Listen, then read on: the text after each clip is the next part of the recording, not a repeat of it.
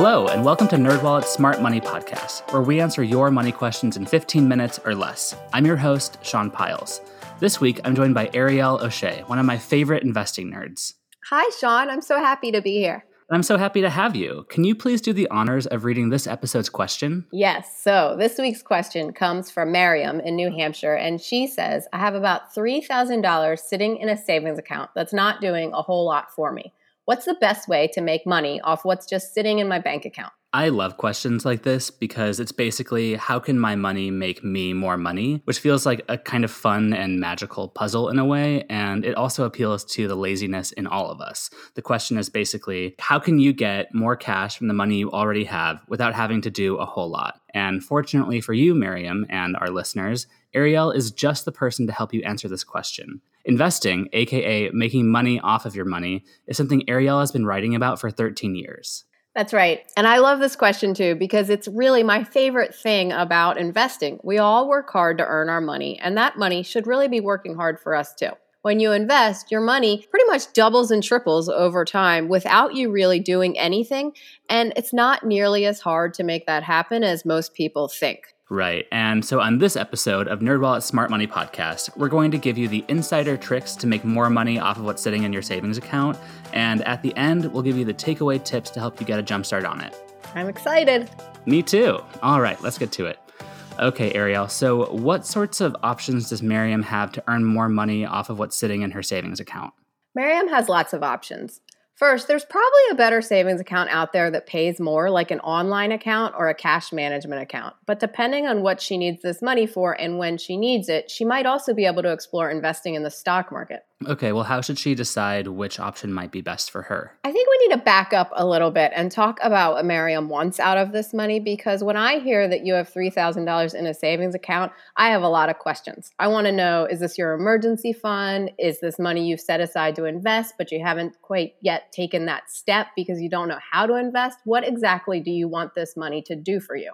That's a really good point there because we don't know if it's an emergency fund exactly. And if it is, it's actually okay that that money isn't making a ton more money because it's working for you in a different way. That money will help you fix your roof when climate change inevitably brings a typhoon to your neighborhood, or it's paying the bill when your dog gets sick, and most importantly, it's keeping you out of debt when those or other life events happen, which they inevitably will, because you can draw on that cash instead of using a credit card that probably has a pretty high interest rate. But say it's just sitting in a regular checking account, that money probably isn't doing a whole ton for Miriam. So, how do you think she can earn a better rate if this is an emergency fund that she needs to keep in a savings account? So, this is the question. A lot of people just swallow whatever rate they're given by their bank and they assume they can't get more. And that is so wrong even if it's an emergency fund, you should still try to put it in an account with the highest interest rate you can find.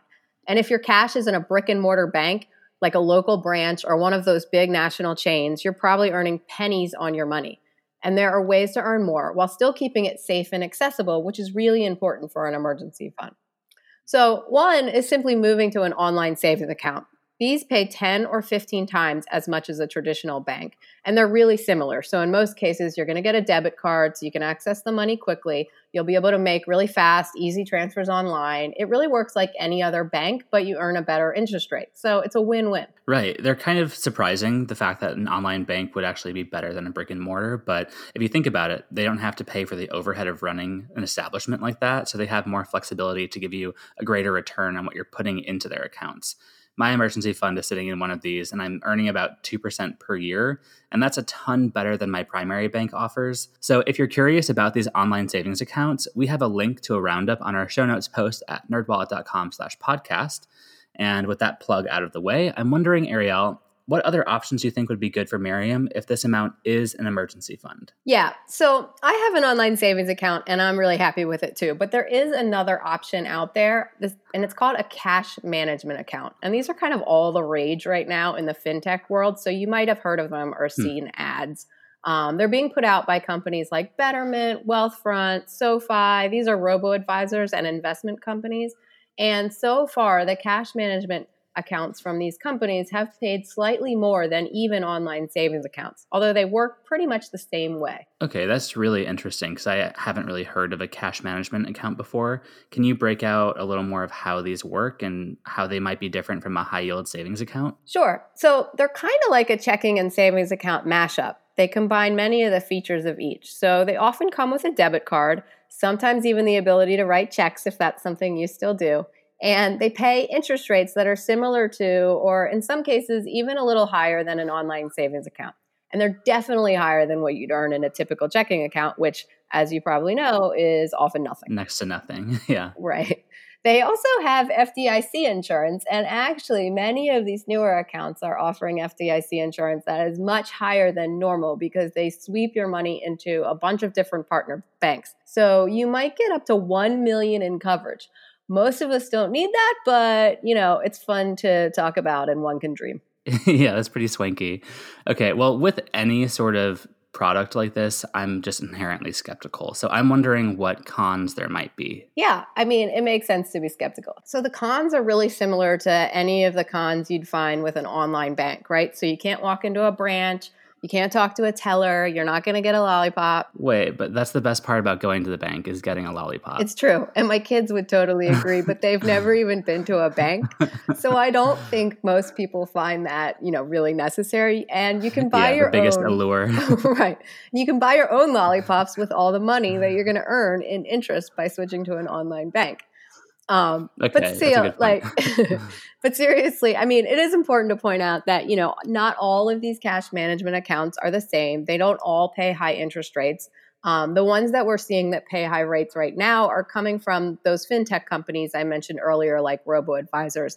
But well known brokers, big name brokers like Fidelity and Charles Schwab, they have long offered accounts like these and they often pay lower rates. So make sure you shop around, compare rates, um, and look at you know all the accounts and providers that are available to you to pick the best one. Okay, got it, got it, got it. So we've broken down a couple good options for Miriam if this 3K is her emergency fund. But what if Miriam is just sitting pretty and this isn't her emergency fund? She just has extra cash laying around. What easy options does she have to make more money off this cash that's just sitting in her account? Sitting pretty is when things start to get really exciting. So, Miriam, if this is just extra cash and your primary goal is to grow it, you can start thinking about investing. But investing is also when people tend to get sort of paralyzed because they don't know what to invest in, they don't know where to invest, and all of these unknowns sort of just make them nervous. And so they tend to stick with what they know, which is that savings account. Right. And the whole world of investing, from the outside at least, can be extremely daunting. I saw a recent survey from TD Ameritrade that found that 50% of millennials aren't investing at all, even in a retirement account. And I think that we're all still pretty scared from the financial crisis and afraid that more white collar criminals will just rob us blind if we do invest. But that said, there are some easy ways to get started investing, right? Right. So I totally get that fear. I was writing about investing and other personal finance issues during the recession, and it was super scary. So I totally get the fear. And I had money invested, and I watched some of it disappear. But I also think it's really important to note that all of that money is back and then some. So anyone who stayed invested during the recession or any other sort of market downturn or turbulence came out on top in the end because the market goes down, but it also always comes back up if you stay patient. But you have to stay patient, and that's really hard. So, you know, outside of that fear and that sort of inability to stay patient through the market's downturns, people also seem to have a hesitation because they think investing is really complicated. But actually, the truth is that it has never been easier to start investing, even if you don't know how. Why is that? That's because there are all sorts of services that can help you right now, and most of them are very cheap. Some of them are even free. So these are kind of the same companies that are putting out the cash management accounts I mentioned earlier. They're called robo advisors, and their core service is really investment management, which basically means they do the investing for you. So, how that works is you would open an account with a robo advisor, tell them a few things about yourself, like how much money you have, what your goal is, how much risk you want to take, and then they pick out investments for you. They build a portfolio, which is really just another word for your investment account, and then they manage it as needed so you don't really have to lift a finger. Okay, but I do want to circle back to the risk factor here for a minute because I think that's going to be one of the biggest deterrents for folks. How do you think about potential risk of investing? So, there's always going to be some risk when you're investing, but I think about it in terms of the risk of not investing, which is actually much, much bigger, especially if you have a long time horizon. So, let's say you stick like $3,000 under your mattress, Miriam, and you leave it there for 40 years.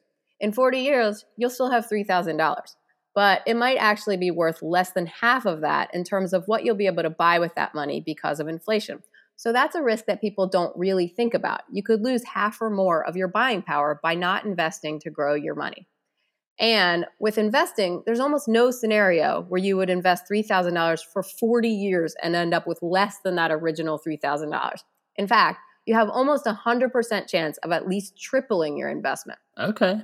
Yeah, I, I can go for that. So definitely seems at least marginally safer than running into traffic with your eyes closed. So marginally. Uh, let's yeah, let's say Miriam feels fine about her risk factor and wants to entrust a robot to invest her money. How much is that going to cost her? So they're pretty inexpensive because they're using computers instead of humans to do all the work.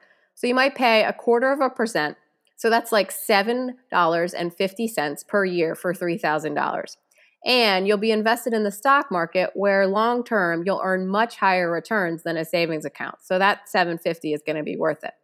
There are even services that will do this for free like SoFi Automated Investing or Charles Schwab.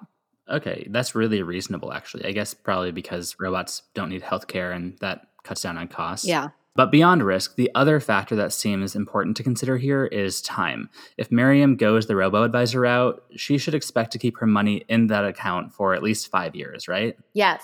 Thank you for pointing that out because it's so important. With a short time horizon, you're probably not going to have the time to ride out market volatility and give your money the time it needs to bounce back from that volatility. So, this is about investing the right money for the right amount of time. And that means money you won't need in at least five years not your emergency fund. Okay, that's a great bit of advice. And so, Miriam, I think that we just laid out some pretty solid options for you, and I hope this helps you figure out how you can make more money from your money. And when that happens, give me a call, and maybe you can treat Ariel and I to a, a nice dinner as thanks for your newfound riches. Yes, please. And with that, let's get to our takeaway tips. All right. First, if your emergency fund isn't earning you a lot of interest, look into a savings account at an online bank since those tend to have higher interest rates. Cash management accounts are a good option too. They're really similar, so I'd really just compare interest rates and go with the highest option. And if you already have your emergency fund and you just have some extra cash lying around that you want to make work for you, try your hand at investing. You can start with less than Miriam's 3K, even around $100 will do. Just know that you should plan to leave that money invested for at least five years. And if you're scared or you don't know where to start, consider trying out a robo advisor for some cheap help. They'll do all the work for you, and you can mostly just sit back and let your money grow. Okay, that is all we have for this episode. Do you have a money question of your own? Turn to the nerds and call us or text us your questions at 901 730 6373. That's 901 730 NERD. Nerd. you can also email us at podcast at nerdwallet.com. And visit nerdwallet.com slash podcast for more info on this episode. And remember to subscribe, rate, and review us wherever you are getting this podcast. And here is our brief disclaimer thoughtfully crafted by NerdWallet's legal team. Your questions are answered by knowledgeable and talented finance writers, but we are not financial or investment advisors. This nerdy info is provided for general educational and entertainment purposes and may not apply to your specific circumstances. Thank you for reading that, Ariel. And until next time, Turn, Turn to, to, the, nurse. nerds.